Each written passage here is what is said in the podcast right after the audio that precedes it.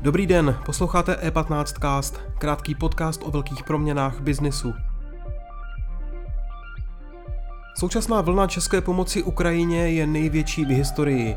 Co se ale bude dít, až vrchol dobročinnosti skončí? A jak můžou v současné době efektivně pomáhat firmy? To jsou témata dalšího dílu E15 castu, ve kterém Nikita Poljakov přivítal šéfa nadace VIA Zdeňka Mihalce. Před rozhovorem ale krátké zprávy. Válka na Ukrajině, vysoká inflace a s tím spojené obavy ze znehodnocení úspor zvyšují poptávku po zlatých cihličkách a mincích. Zároveň na trzích roste i cena drahého kovu, jež v pondělí poprvé od léta předminulého roku překonala hranici 2000 dolarů a v porovnání se začátkem roku je vyšší o zhruba 9%. Do finančních potíží se kvůli konci ruské Sberbank dostali stovky obcí a pětice krajů. Zatímco pozornost je zaměřena zejména na kraj Vysočina, který se nedostane k více než dvěma miliardám korun, těžkou hlavu mají starostové mnoha menších obcí. Často mají zmrazené veškeré úspory i peníze na provoz. Ceny plynu v pondělí divoce reagovaly na vývoj války na Ukrajině a obavy o další osud dodávek fosilních paliv z Ruska. Pro Evropu klíčová velkoobchodní cena zemního plynu ve virtuálním obchodním uzlu TTF v Nizozemsku na dubnové dodání vystoupala v jednu chvíli až na 345 eur za megawatt hodinu. Později se ustálila pod 300 eury. Nahoru šly i ceny ropy. Spojené státy zvažují zákaz dovozu této suroviny z Ruska a diskutují o tom i s evropskými partnery. Evropská unie se ale zřejmě k tomuto kroku neodhodlá. Další zprávy najdete na webu e15.cz. Teď je čas na rozhovor Nikity Poliakova dnes se Zdeňkem Mihalcem.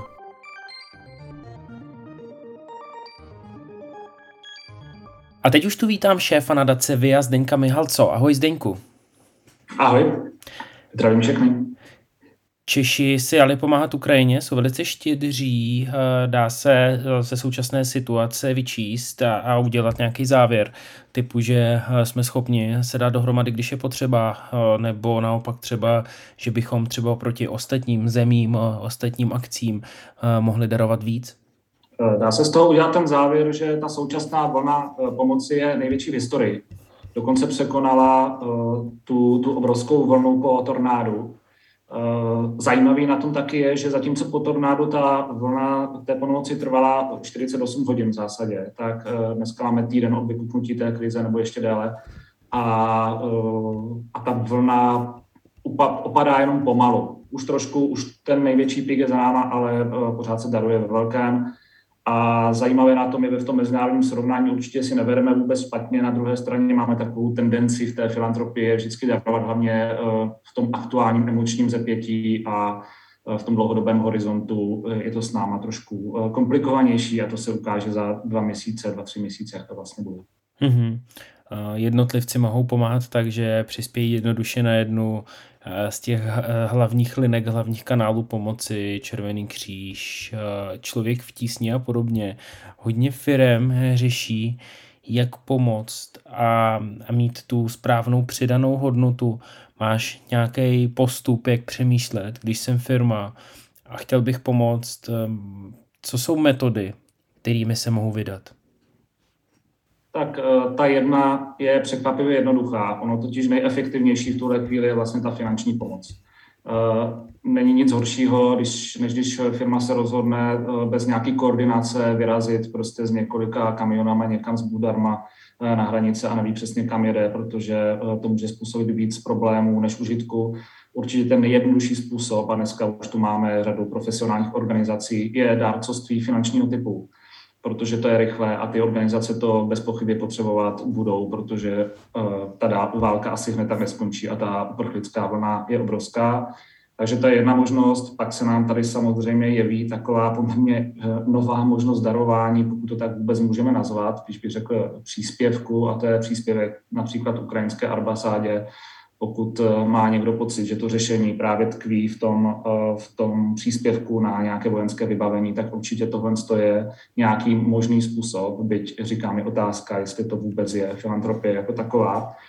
A pak jsou nějaké inovativní možnosti, ta typická, která se nám objevuje stále častěji, jsou různé zaměstnanecké sbírky, kdy třeba eh, firma dvojnásobí výtěžek zaměstnanců a nejenom, že tak přispíváte dobré věci, ale budete mít určitou, určitou firmní kulturu a uh, některé ty firmy už to dělají opakovaně, právě se to naučili třeba během tornáda a už dneska automaticky vlastně otevírají tyto zaměstnanecké sbírky. Mm-hmm. Um, existuje něco jako fejková pomoc, něco jako kontraproduktivní? Eh, mluvil jsi o eh, rozvozech jídla a nějakých dalších pomůcek. Vidíš to třeba na tomhle konfliktu, kdy je přesně nějaký ukázkový příklad kontraproduktivity v rámci pomoci? Hmm, tak já možná spíš bych se podíval do minulosti. To jsme třeba viděli u, té, u těch sbírek na tornádo. Oni ty materiální sbírky té pomoci můžou být fakt kontraproduktivní. Já si vzpomínám, když jsem přijel do těch obcí zasažených tornádem a tam byly zkrátka vyskládané stovky a stovky smetáků, lopat, které nikdo nepotřeboval. Prostě je dobré vždycky uvažovat o tom nejenom, co mně připadá, že je vhodné v tu danou chvíli, Uh, to znamená, mi může připadat, že vhodné je, uh, vhodná může být sbírka oblečení, ale, ale třeba to zrovna není to, co je právě potřeba. Vždycky je dobré se skoordinovat někým, kdo tomu rozumí, s nějakou organizací, která pomáhá na, na místě, a uh, ta koordinace v tomhle je strašně důležitá, protože pokud by každý vlastně si to jel po té své lince, tak, uh, tak dohromady by to vytvořilo chaos, zvlášť uh, na těch třeba hraničních přechodech, kde ta situace v současné době je nějaká, jako neře, není úplně radostná, ale prostě nějak to tam funguje. Nedává úplně smysl se tam vypravit 11 hodin teď asi autem, ale spíš pokud ano, tak se poradit dopředu s někým, kdo, kdo je na místě nebo kdo má nějaký vhled do té situace. Mm-hmm.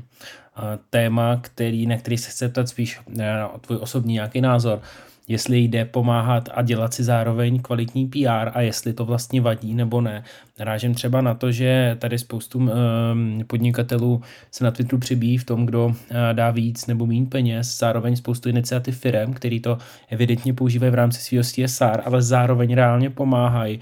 Eh, jsou to případy, kdy vlastně Eh, je třeba přimhouřit oko a říct, OK, dělá se na tom PR, ale to, že pomáhá, je vlastně samo osobně správně, nebo je třeba eh, tyto příklady rozlišovat takovou jakousi nezišnost a potom eh, koncepčně koordinovanou pomoc v rámci strategie, nevím, udržitelnosti pro rok 2022 pro danou firmu, když to řeknu hodně hrubě. Tak eh, to je docela složitá otázka. Já osobně s tím problém nemám. Na druhé straně třeba rozlišovat mezi sponsoringem a filantropií.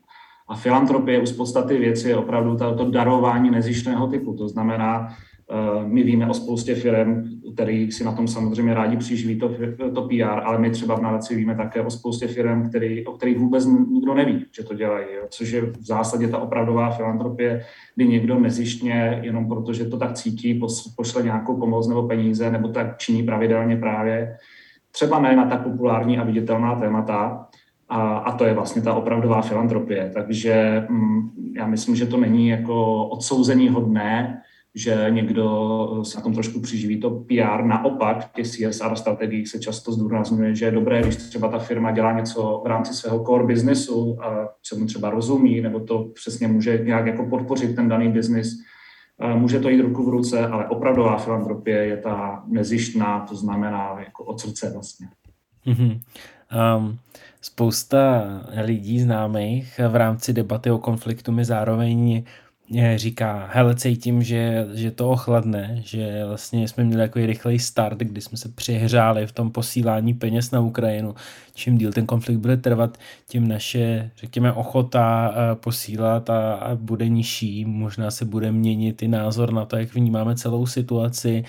Um, není, to, to, není tohle to nějaký potenciální riziko toho rychlého startu vybraní miliardy a po potenciálního ochladnutí? Bez pochyby ano. Eh, my jsme to už viděli právě u, těch, u toho šití uh, roušek a pak jsme to viděli to samé u tornáda, kdy opravdu ta vlna té ponosy přijde okamžitě v té emoční fázi, kdy vlastně člověk cítí, že chce něco udělat. A to opravdu je kouzlo toho, toho dárcovství nebo té pomoci v té trpělivosti. Jo. To trpělivost je nějaký slovo, který bych řekl, že v dnešní době není tak trendové.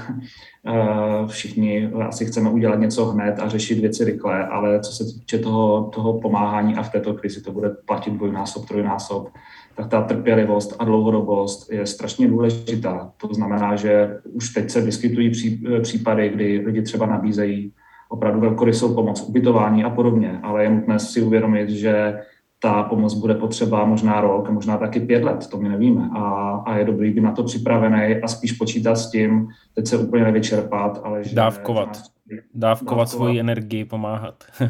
ano, dávkovat pomáhání a říkám, jeden z těch možností, jak tohle to dělat, je pravidelný dárcovství, protože to zajistí i těm organizacím určitou stabilitu, ví, s čím můžou počítat, když to zjednoduším, je lepší darovat eh, každý měsíc tisícovku, než se teď zepnout, že eh, polovinu své výplaty nebo celou výplatu dám někam rychle hned, aby se to vyřešilo. A vlastně ta, proto pravidelné dácovství, nějaký ten trvalý příkaz je v tomhle i pro ty organizace eh, daleko vlastně smysluplnější. Zdenku, doufám, že peníze potečou dál, že ta energie zůstane. Já děkuji za tvůj čas a přeju ti pěkný den. A já moc děkuji za pozvání. Díky. Díky za pozornost. E15cast můžete poslouchat ve všech podcastových aplikacích a na webu e15.cz.